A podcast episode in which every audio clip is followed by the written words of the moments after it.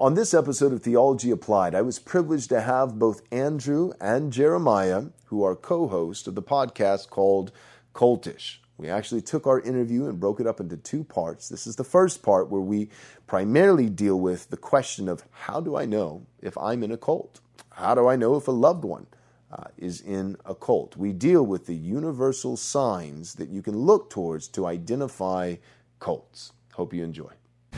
Applying God's Word to every aspect of life. This is Theology Applied.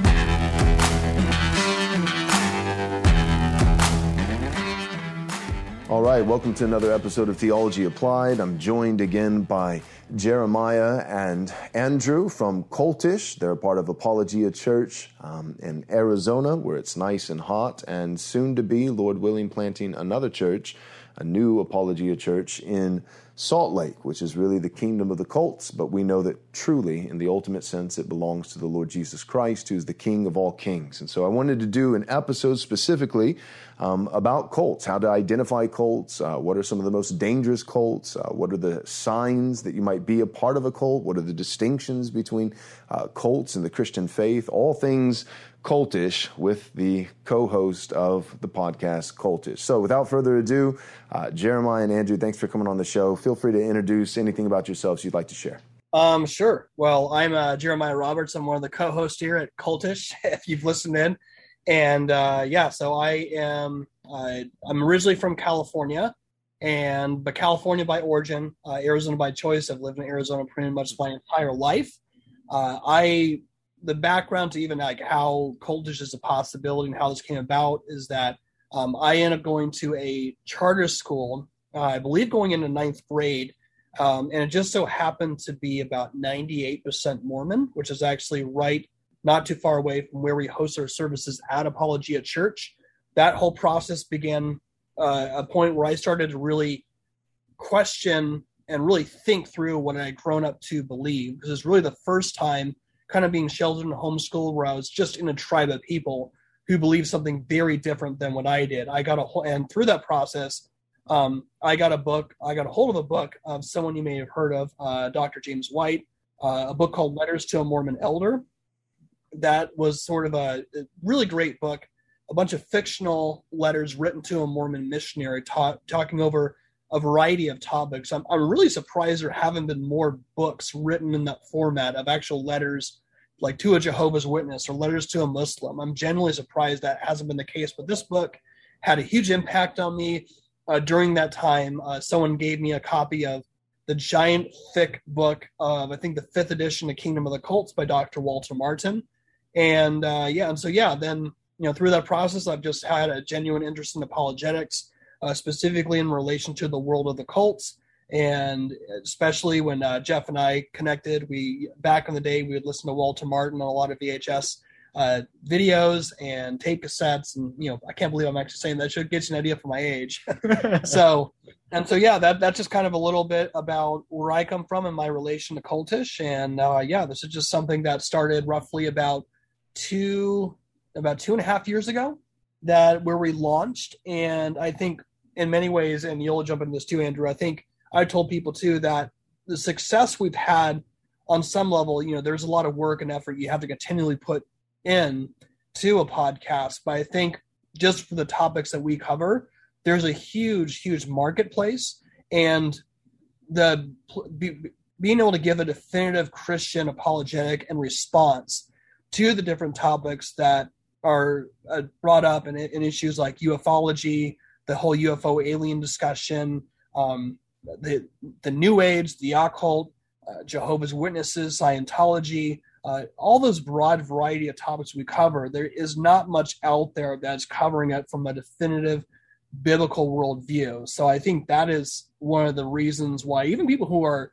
atheists or agnostics still appreciate our podcast because they know if if we're going to talk about the Branch Davidians or David Koresh or uh, Warren Jeffs or any of the cults that we talk about, they're going to get that Christian worldview in the same way where if someone listens to Ben Shapiro, they know they know they're going to get a very fast talking if you listen to him conservative view on the topic of the day. So, um, anyways, that's enough of me. Uh, you can go ahead, Andrew.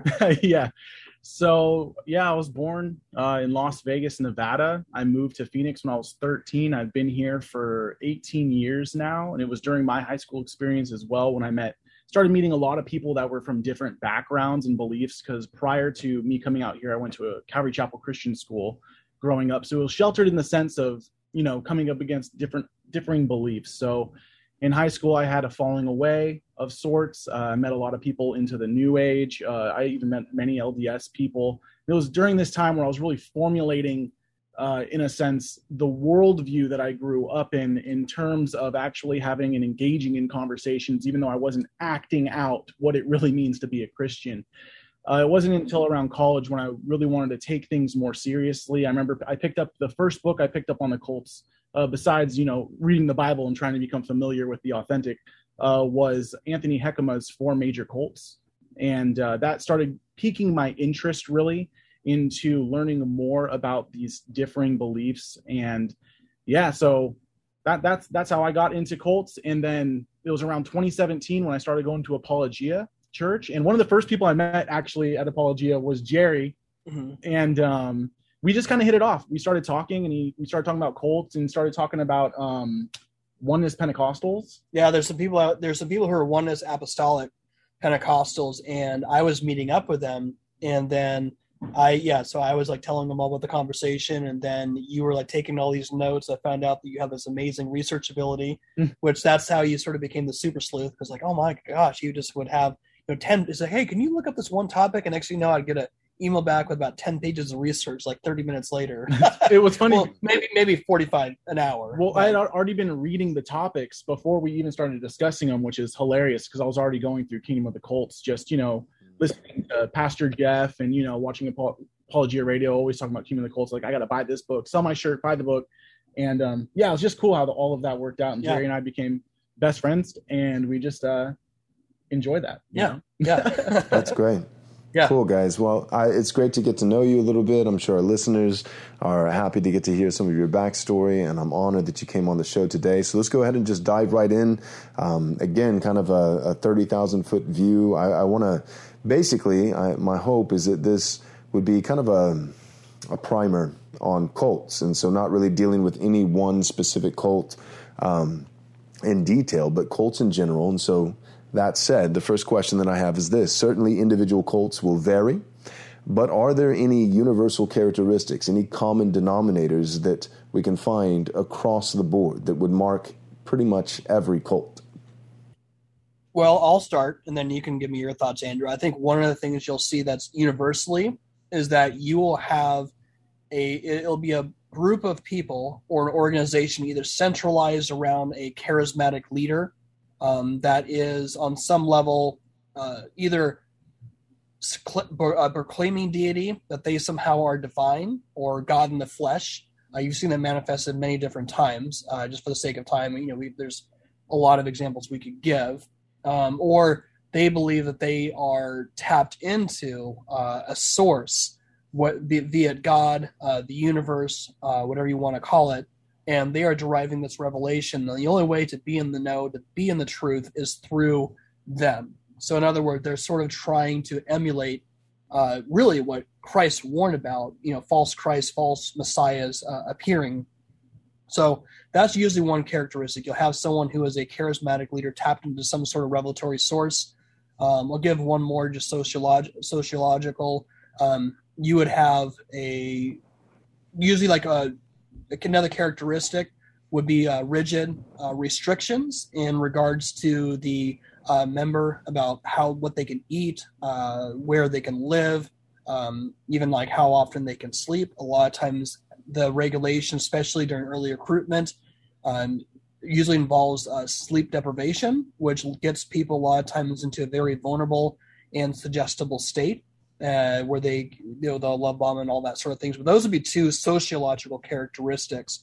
Um, what are some examples that you give, Andrew? Yeah, yeah, I'll give some uh, tangible examples of of what you just explained. So, for example, in terms of charismatic leaders, although they might not be the most charismatic, we can look at the LDS organization, right? We have uh, their prophet that exists today. Let's say they have a special tapping in with God. I mean, in that sense, we actually can see that when there is one of these types of leaders who claims this special knowledge, will actually have extra biblical revelation in the form of books, right? We can say uh, the Book of Mormon, Pearl of Great Price, Doctrine and Covenants. We can even go to the Watchtower Tract Society and their publication saying that you need to view the Bible through the lens of extra biblical revelation. So I'd say any big red flag to uh, a person would be if someone's coming to you and saying you you you you need to look at the Bible in these specific terms given through this rigid set of structure uh, from that that that roots from an organization or a system or a person.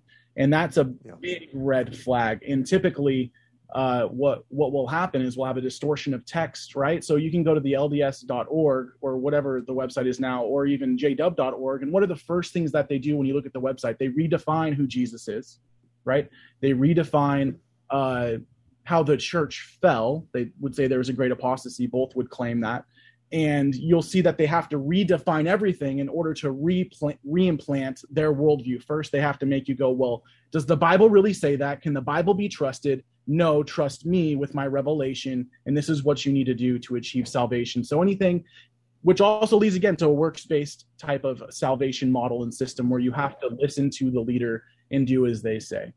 Right. Yeah.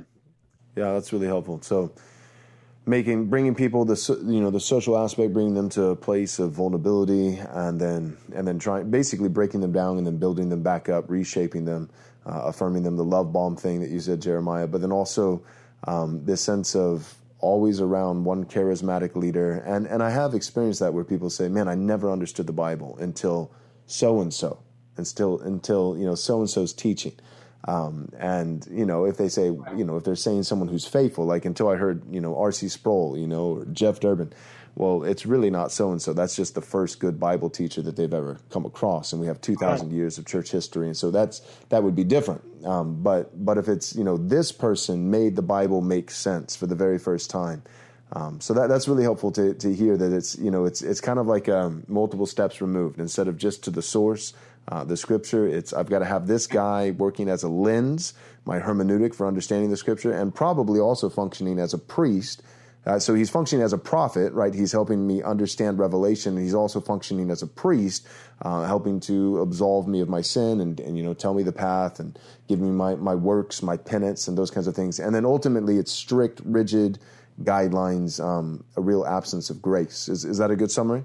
I, I think yeah. that's that that's brilliant. It's beautiful that you you pointed out in that sense of how they try to achieve what Jesus achieved perfectly because they don't right. actually give a sacrifice for people's sins. Mm. Instead, the cult leader wants every everyone else to sacrifice things for them, uh, which mm. is something that I'd point out. Mm. I think that was a beautiful that's good.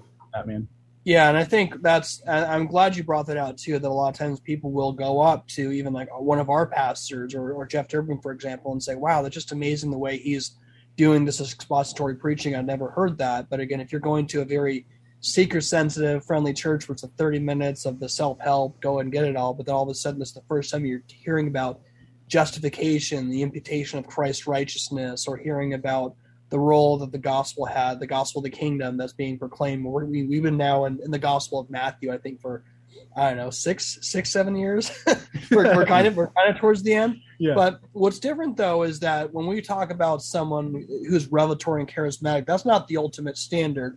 What ends up, what you ultimately would have to do is that yeah, this person can be can be charismatic. They can you know have a have a maybe a magnetic personality that kind of draws you in to hear what they're having to preach, but ultimately doesn't line up with scripture. So right. if there is someone, if there's a group of people who are following, for example, a charismatic leader, and he's teaching from the Bible, and he and people are saying, "Wow, I've never heard anything like this before. something unique that he's saying, but it doesn't line up historically with basic Christian orthodoxy." Or maybe he's sort of being honest on the forefront, but then once you become a member, you start learning the deeper doctrines, and through that, maybe you find out salvation is actually a ten-step process you have to do, or mm, right. all of a sudden the deity of Christ is begins to be questioned. Well, actually, we have some deeper doctrine. There's always this appeal within the cults and the occult, and it's been something that Christianity has been at war with since its inception. Is the aspect of secret, hidden, esoteric knowledge. That is something right. that the cults always will appeal to. So a good biblical pastor will say, don't take my word for it. Test what I say by scripture. So even hmm. this past week, when I was out at the um, one of the Mormon wards we are doing outreach, I would say, don't take my word for it. Like go home and like read this yourself. Um, mm-hmm. you, don't say this is my word and this is the way. This is my way because right. the. This is my way because I said so. So mm-hmm. yeah, I, I really appreciate the fact that you brought that up. Yeah, yeah. It, it also sounds like one of the things I'm detecting from you guys is we, we could probably talk a lot about church polity. Um, so, like what you're saying, the Berean kind of mindset of, you know, don't just take my word for it, but go and test it against the scripture. Um, but then also within like a local church, one of the ways that Christianity would be distinct from cults is, at least for you guys and me, I know that we're in the Reformed Baptist tribe, and I, am pretty sure Apologia would hold to the 1689, and I know that I do. And so there's, you know, we have we have chapters in our confession that um, that speak to the common suffrage um, of the congregation, or they speak to the the priesthood of all believers, not just one charismatic individual. And so, in a very real sense, uh, at least in a Reformed Baptist church, uh, the pastor can be removed by by the peanut gallery, for lack of a better phrase, yes. uh, meaning that you know, so they're not just peons; they're priests. Um, the congregation matters. There, you know, it's a big deal to be a member of a church, and there is there is a a congregational polity uh, to where every Christian has a responsibility, but also rights. And I think that's what I've noticed with cults or cult-like churches is um, big, domineering, charismatic leaders. They love to give responsibility to the people, um, but I'm always wary when people have lots of responsibility, but they don't also, with that responsibility, uh, possess any rights. And so, for the members in my church, um, hey, man, you're responsible for a lot. It's a big deal to be a part of Christ's bride. Um, the, the, faithfulness and, and the purity of this church's gospel witness falls uh, ultimately on the elders uh, in a larger sense, but it, but it falls uh, very much on the members as well. And one of the ways that it comes down to your responsibility is because uh, you are the ones who ordain elders, and you are the ones who have the authority to remove them. And so, it's I, I, always express it like this: you know, if I tell somebody, "Hey, you're responsible for cleaning my house," um, but I don't give them the keys to get inside, um, then then it just doesn't really make sense. Like yeah. with every responsibility, um, there has to be, you know, a, a, police officer, serve and protect, right? There's your duty, your responsibility. Uh, but yeah. then you also equip them with a badge and a gun, right? There's certain rights and privileges, power that comes. And, and I see that as a, a, constant theme throughout the scripture. God calls us to something and also gives us the rights, um, the ability, the power, the enablement um, to carry out what he's called us to do. He's a good father. He doesn't exasperate his sons, asking them to do one thing, but giving them no pa- power to carry it out. And, and that seems to be a, a common denominator in cults. So pushing pushing past that, uh, if somebody was in a cult, right. So I, I know you guys have probably addressed uh, many people who who would fall into this category, but let's just say that somebody's listening to this episode of the podcast right now, and they're in a cult, or perhaps more likely uh, they just they have a friend or a loved one who they suspect might be a part of a cult. Uh, what are some some telltale signs that you could, you know, if you were just a list, you know, I, I, I, wrote in my notes five, but five is an arbitrary number. So whatever number you decide, but uh, how, are there any clear signs that you can say these are quick identifiers? I know we've already kind of been discussing this, but some things right on the surface that, that would pop out. So identifiers to say that someone was in a cult? Mm-hmm.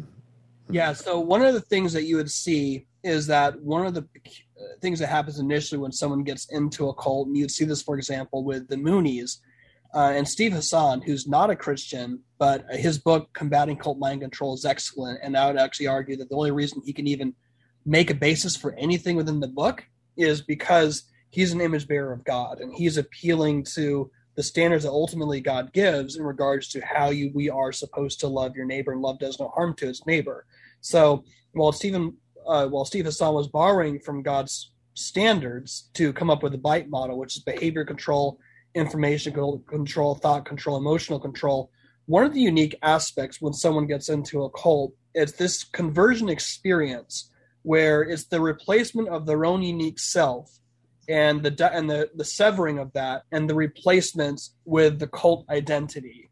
So one of the ways that you can see that is that usually there is a huge process, especially in the early times of recruitment. There's a lot of indoctrination where they're they're cut out from any sort of um, alternative viewpoints. Uh, they are cut off from friends and family uh, who disagree. And a lot of times they will just sort of given this level of programming, and you'll see it where a lot of times, if you are familiar with whatever cult that it is, they'll kind of have these points where they're they're their own unique self and they're being their authentic self, and all of a sudden it's like something will switch, and all of a sudden they'll start saying some sort of mantra robotically, and almost and it's weird too, especially you've heard them say something you've heard dozens of other people say. And this is just something that pre-programmed. This is how you respond. So that would be one example. I think one of the things you have to be very careful about when talking with someone who's in a cult is that they have what would be called a siege mentality. So what they would do is that they would interpret any sort of criticism of of their group as unwarranted persecution. So hmm. if if you come up and just yell out like you're in a cult, oh my gosh, you have to get out, like, and you just go completely bananas and go cage stage on them, hmm. they will they will completely throw up the wall. They want they don't want to hear anything that you have to say. So I think one of the best ways you can uh, do something, and even Walter Martin talked about it too, where you would just calmly, you know, as one your behavior like people there's a saying that says people don't care how much you know until they know how much you care they cults are usually taught that anyone who is an outsider means them harm in, in many ways or they are a they are someone who is a, a suppressive person or they are an anti or there's just something usually some sort of negative connotation not just people who are on the outside but those who are critical of the group so if we are doing evangelism we come up to someone who's a jehovah's witness and we're engaging with them, that all off the get go they don't have feel very positively towards us. But just the fact that there's a smile on your face and that you look them in the eye and you're genuine, there's something just in that that will throw people off. Um, but another thing too is to whether it is just uh, bringing up something in regards to their history or bringing up scripture a lot of times they, they are taught to isolate when they're taught their doctrine me every single cult has something they have to do with jesus or the bible but they always have to have it molded within their image. And so and really it's it's really their own idol that they've made but you have to be able to bring up different com- different questions uh, different topics and not but don't do it to the form of like oh, well you believe this right? What the best way to do it, I would just give one example, and Andrew, I'll let you jump in here as well too, is that I would give asked not necessarily accuse someone of something, but bring it up through the way of asking for clarification. So if we are talking, for example, about uh, the nature of Jesus Christ, and for example, we're talking with someone who's a Jehovah's Witness who believes that Jesus Christ is Michael the Archangel, Jehovah's first creation, you know, bring up Hebrews chapter in, Hebrews when it talks about how Christ is superior to angels, and or and it says as written, let all the angels of God worship Him. So you would bring up that, or if you're dealing with someone who's a oneness apostolic, uh, and they're talking about how Jesus didn't exist prior to the incarnation, and He's just a manifestation. Well, you could bring up John 17, 5, uh, where Christ talks about sharing the glory with the Father before the foundation of the world, when in Isaiah 42 8, God says he will not share his glory with another. And so usually, for example, I would bring that up and just say, Well, what do you what do you think about that? Pause. And usually that's the best moment where you can bring up any sort of question in the moment and um, and it could be anything in regards to scripture it could be something regarding uh, certain leader because uh, a lot of times they have this sort of perfect messianic view of whoever the leader is, whether it's uh, Ellen G. White, whether it's Mary Baker Eddy, whether it's L. Ron Hubbard, uh, whatever you want to, whatever it is. But you bring up a topic and ask through clarification just to get them to think outside how they've been programmed to think. And that's usually the best moments because you just see them almost like that classic, like Winnie the Pooh. It's like, oh, think, think. when you get them to get think outside of their pre-programmed bubble, that's that's where the the place that's the where you want to be able to play the game in regards to communicating with people who are in a cult.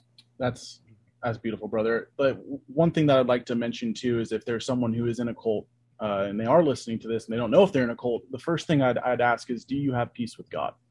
Hmm.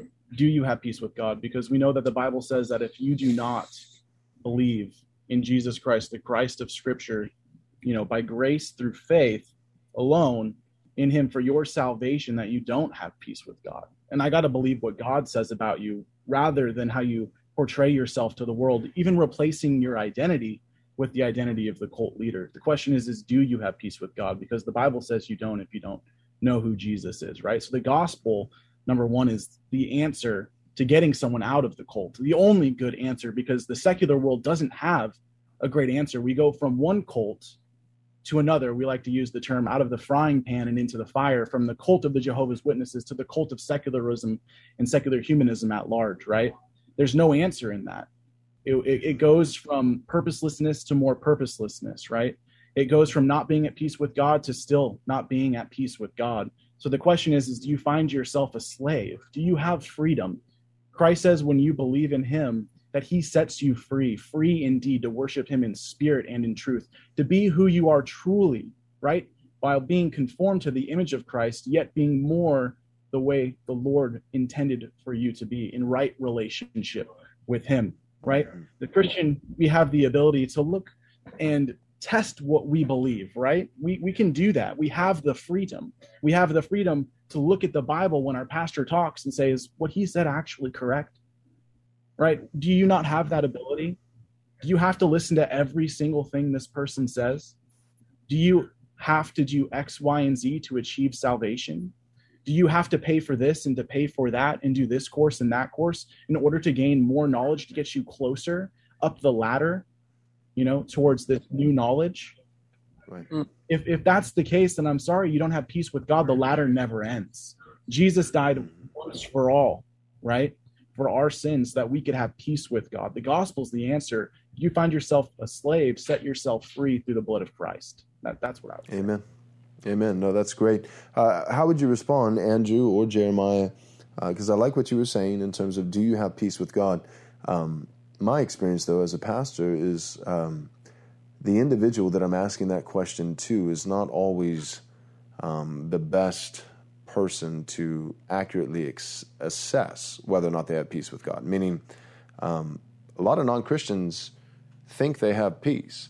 And uh, And then there are, are some Christians that at times um, don't have peace. Um, you know, yeah. that they are truly regenerate. I think, you know, John Bunyan, I'm a big fan of Pilgrim's Progress, you know, and it's, you know, the, the debate is, you know, yeah. when, when was he saved? You know, was it at the wicket gate or was it at the, you know, the, the cross and the sepulchre when the burden rolled off of his back? And, and then there was a moment where he lost his assurance, even past, um, even past the wicket gate, past the, the cross and the three shining ones who came down and, and he had to go back. And, and there were multiple times throughout the journey um, that that Christian, the, the main protagonist, was not at uh, peace. And then there are many times when those who do not fear God.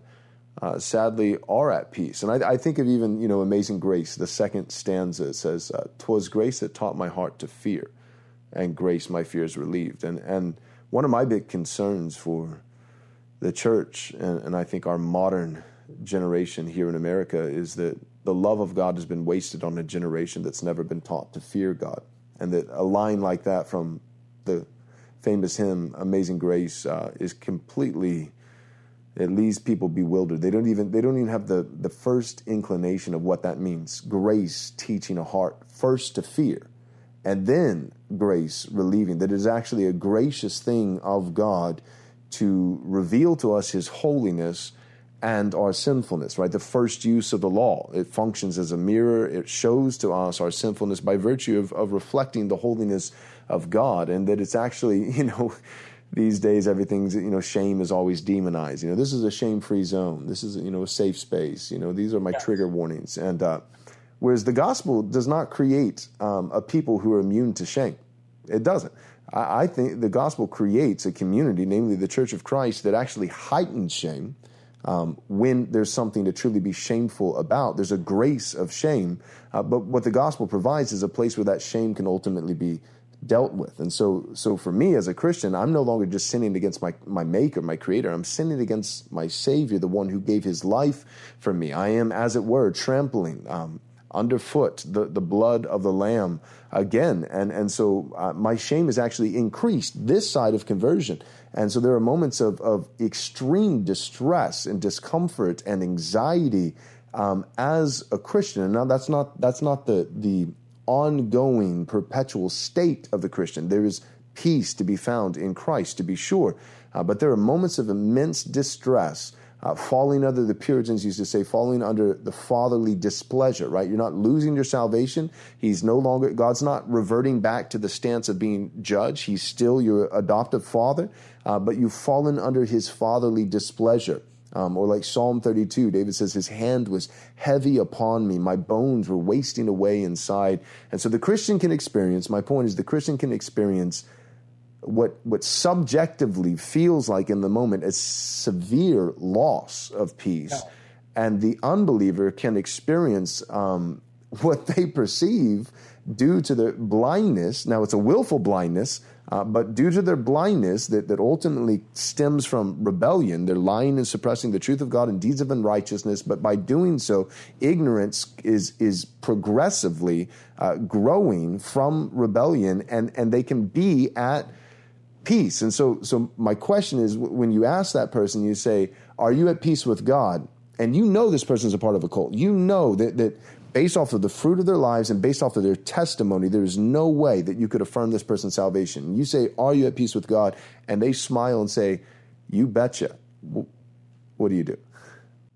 Yeah, well, that's that's a good question, man. And let me also just uh, comment as well too. Like I, Pilgrim's Progress is also one of my favorite books. Like that's one of the books I, I grew up watching and reading the abridged version, Dangerous Journey, right. yeah. which okay. the art the artwork in there is incredible. But I think one of the points that's great to show that Christians do, as you mentioned earlier, deal with emotional struggle, turmoil, and pain, uh, even post salvation and having peace with God and with Christ, is Christians and hopefuls experience at Doubting Castle when mm, right. into giant despair and mm. all that happens. And I mean, I mean, he's one of the. There's no. I don't think there's really any literary person today who would be able to talk about the aspects of what Christian and hopeful were really dealing with. I mean, he went right at the point where he's bringing up the fact that they were thinking they were contemplating suicide. The right, giant right. gave them the the noose, the knife, or the bottle of poison to end it all. But also, it was amazing. There was a whole pile of bones of other pilgrims who had succumbed to three of those things to end that despair. But in that, Christian finds this little key called promise, and he uses that to unlock the gate. And so, anyways, ah, oh, I love pocket. Yes, pocket yeah, the right yeah, there, yeah. pocket. So, um, so needs to say, what's different between a Christian who is struggling with that is that ultimately we have an ultimate standard. We have the ultimate point of reference of who we talk to, what their basis is. I mean, that there's a reason why Hebrews talks about we have a faithful high priest who is able to have empathy with our weaknesses, who is tempted mm. in every way that we were, yet without sin. It says, therefore, let us let us go to that throne with confidence that we may find grace in the time of need. The cultists, on the other hand, whether admittedly or unadmittedly, they don't have peace with God. Um, and they deal with a lot of those same emotions. They're image bearers of God, but they don't have an ultimate point of reference if they are good enough. So whether or not they admit it, there is I don't there's not a cultist in the world who can genuinely look at the claims of Christ where he says, Come to all come to me, you who are weary laden, and I will give you rest. Mm-hmm. There's no cultist in the world who can genuinely say that. Um, yeah, you're right. Yeah, absolutely. And so, what, what do you think about this, Jeremiah and Andrew? Would could would this be a good litmus test? And, and I'm genuinely asking. I, these aren't trick questions. You guys really you, you know your stuff on, on this topic far more than I do, and so I, am learning along with our audience um, with this episode, and so I'm grateful for the opportunity. So, I genuine question: Would this be a decent litmus test to say, um, do you have peace with God? And let's say the person says, "Oh yeah, you betcha." Um, and could could you maybe say, you know? Do you have do you have a sense of peace uh, when you read the Bible?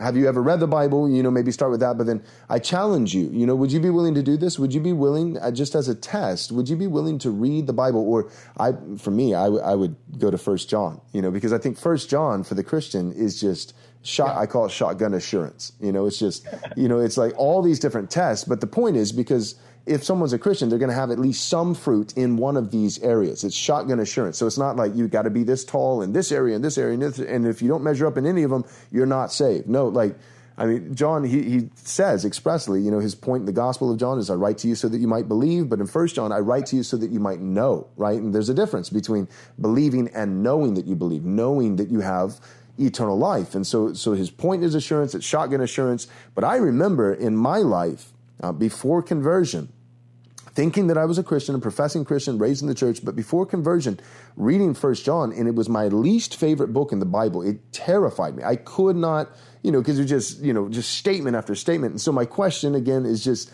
um, w- would that be a good test, or would that be too accusational? W- would it be too aggressive? Would it turn them off? But if you just said, "All right, so you say you have peace with God," uh, you know, I, I, really hope that that's true. And, and I don't know your heart. You know, man looks at the outward appearance, God sees the heart. Uh, but here's a good test that I've personally used, and maybe you might find it useful as well. Um, there's a book of the Bible that is actually written with the express purpose of the Holy Spirit inspiring the apostle to give peace to those people who truly belong to God, to give them a sense of assurance, affirmation, and peace in their security uh, in their relationship with God as their Father. And yet, this book of the Bible is written so beautifully and poignantly in the in, in the inspiration of God Himself that if somebody is not a child of God, this book of the Bible oftentimes uh, creates despair. Would you be willing to read that book of the Bible and just as you're reading, just just just see does it is it does it give you hope? Does it give you peace, or or does it make you really worried? Would, would that be a decent test? Yeah, man. I think pointing people back to the Word of God in, in general is amazing, right? God does the work in people's lives. You plant seeds, God waters them, He does the work. And I think one good thing, too, about even just thinking about the question, do you have peace with God? Because even if someone replies yes, the answer can be, well, how do you have peace with God? Yeah, right? That's good, Andrew. And then yeah. if you have peace with God through X, Y, and Z, relying on yourself and your external means, right. you then are actually in slavery, right? Not slavery right. free by Christ, but uh, then you can point them to to the beauty of the word in First John. Then you can point them to the law and say, "Do you really? This is who God is. This is His nature. This is His character. You're made in the image of God. So regardless of what you say about yourself, you want these great things, these great attributes of God. Yet you've been deceived." you know that's good andrew thank you yeah. all right so go ahead did you want to say something yeah, and just one other thing walter martin always say when someone would say i believe in jesus walter martin always say well i always counteract by saying which one right because that, that's yeah. that's something as well too because every single cult every world religion they have to have jesus on their team but they all deny that he is jesus christ come in the flesh second person of the trinity come to die for lost souls. Right. So right. that is something when you when you get down to it, there's always what you would call to a language barrier.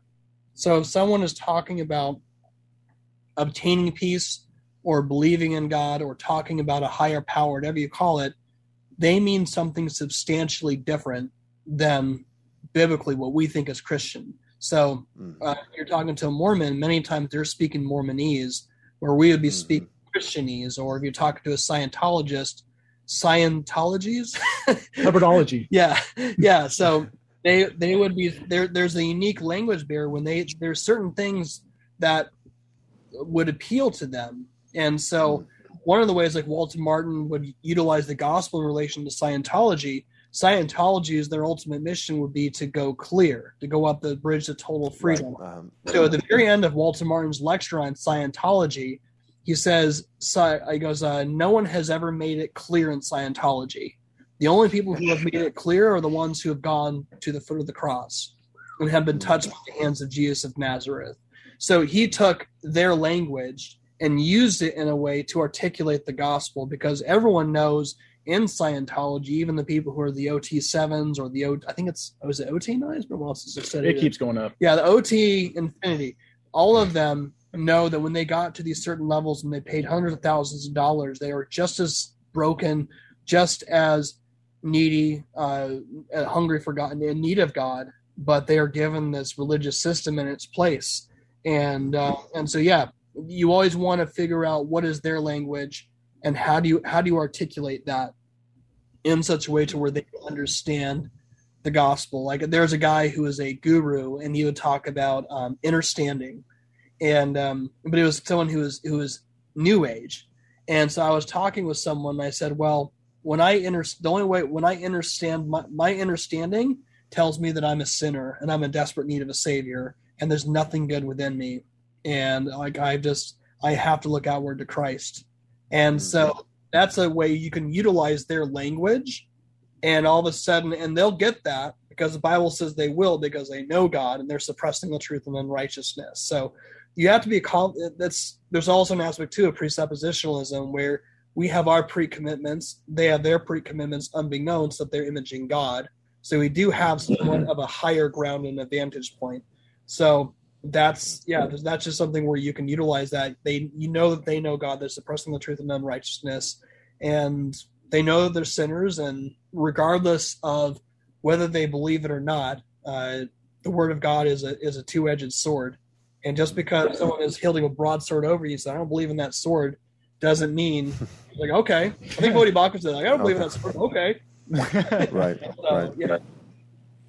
No, that's good. Uh, I, I, I like what you said. You know, um, Walter Martin saying, you know, if you believe in Jesus, which one? And it always makes me think of um, I know I can't endorse the movie; it's not really an appropriate movie. But there was one scene that I just I can't get out of my head. I watched it when I was a lot younger, but Talladega Nights, right?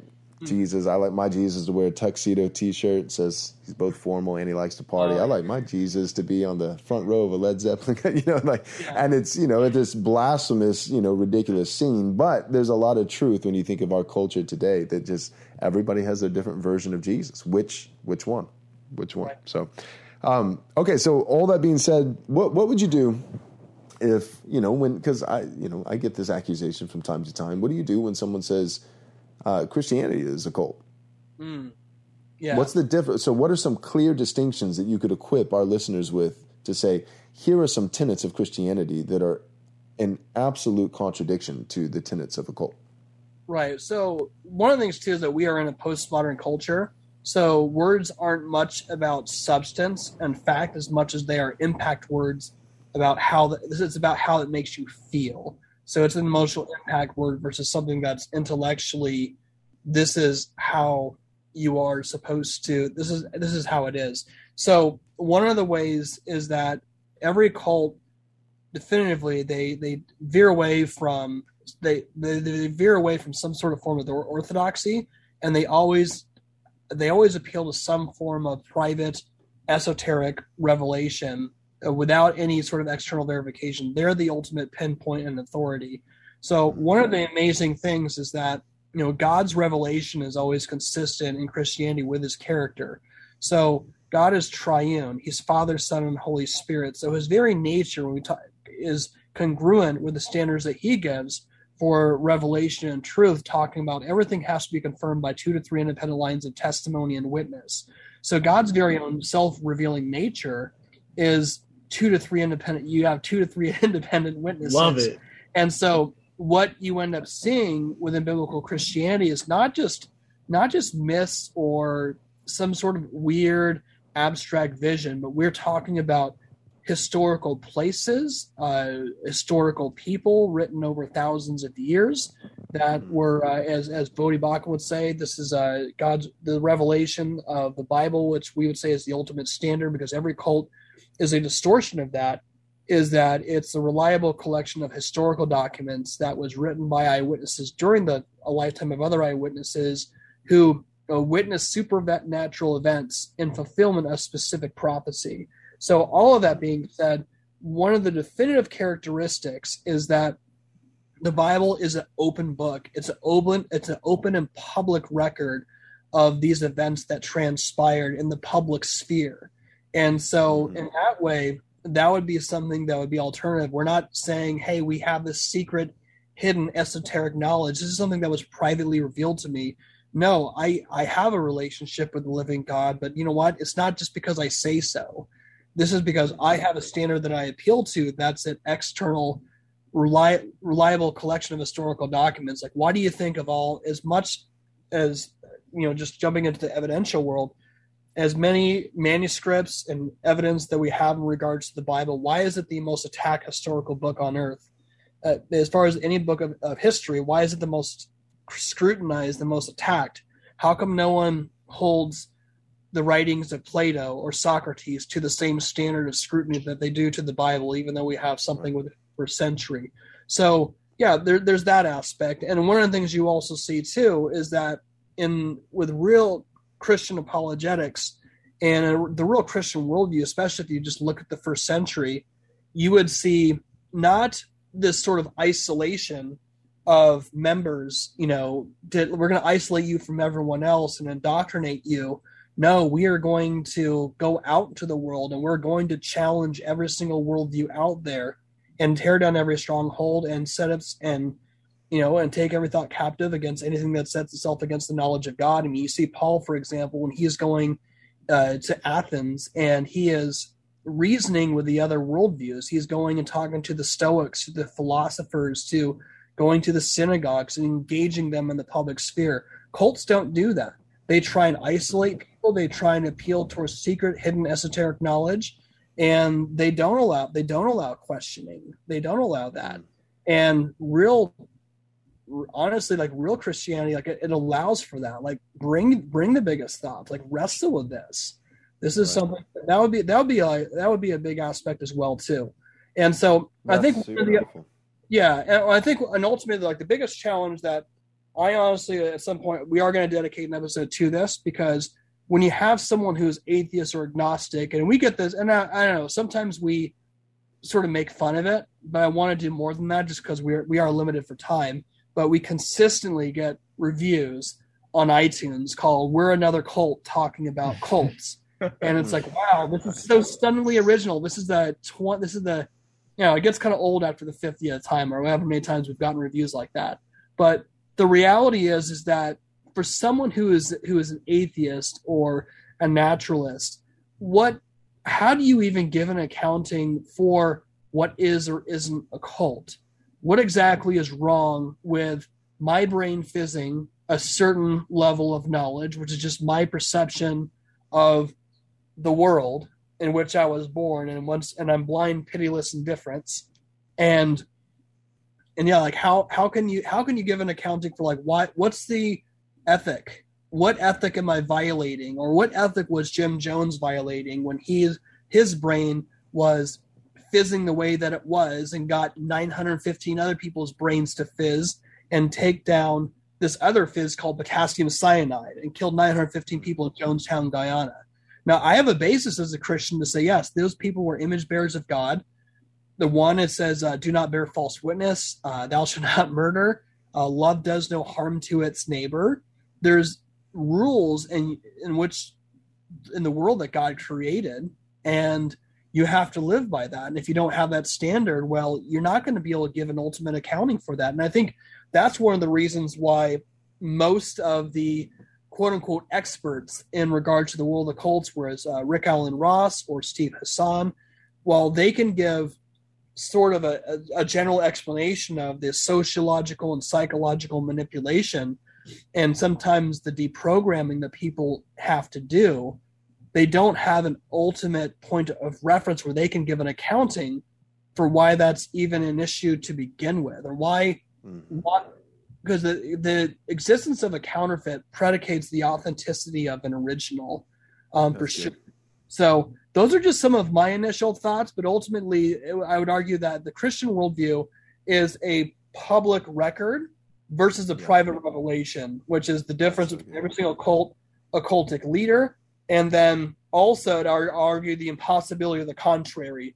There's no other worldview that can give a fully holistic explanation for the world of the cults and the counter and, and the counterfeits as Walter Martin would say, the existence of a counterfeit predicates the authenticity of an original. And no other secularist who approaches that has the ability to do that because they're not giving, uh, they're not paying homage to the ultimate authority, which is uh, the King of Kings and Lord of Lords, mm-hmm. Jesus Christ. So, uh, Andrew, yeah, I dude, I got nothing to say, Jerry, bro. I want you to drop mic, bro. Okay. Let's drop mic. No, Yeah. praise God. There's nothing I can add to that. Well, guys, I really appreciate your time. I know, I know that you've probably already given me enough. Any final? I'll give you guys the last word. Any final thoughts that you'd like to add? Um, no, I just think that uh, this topic is, incre- is is incredibly unique. Uh, it's a very unique place that we've been placed in. I think, especially if you are a Christian, it's real. I would say if you don't have it, get uh, Dr. Walter Martin's Kingdom of the Cults. I would say just look up his lecture, listen to his lectures online. He was really speaking about a lot of these different new cults, uh, new uh, religions, uh, things in regards to UFOs, extrasensory perception. He was so ahead of its time. I guess they get Kingdom of the Cults. Just look, just start listening to his lectures on YouTube. Like, get equipped because this is the the Kingdom of the Cults is only going to explode uh, given the state of the world right now. I mean, historically, cults have always exploded uh, during times of uncertainty. And if any, if 2020, that was one thing I thought through. I said, I don't know where this is all headed, but this is just going to be the fall, the nuclear fallout of all this is going to be just a plethora of brand new cult leaders, as you mentioned a long time ago. A bunch of little Jim Joneses like running around, and as Christians, we need to be able to give an apologetic uh, and give an answer for people. Otherwise, they may end up face down somewhere else, another jungle in another Jonestown. So uh, this is serious stuff. We we have the slogan and the T-shirt "Bad theology hurts people," but it's a serious thing. Um, you know, outside of just the show, uh, I'm a deacon, and I've had to sit in on meetings and and hearing horrific stories of people who've gone through horrific spiritual abuse, and you know, you see the the wherewithal. Like this is like this is serious. This is a serious game.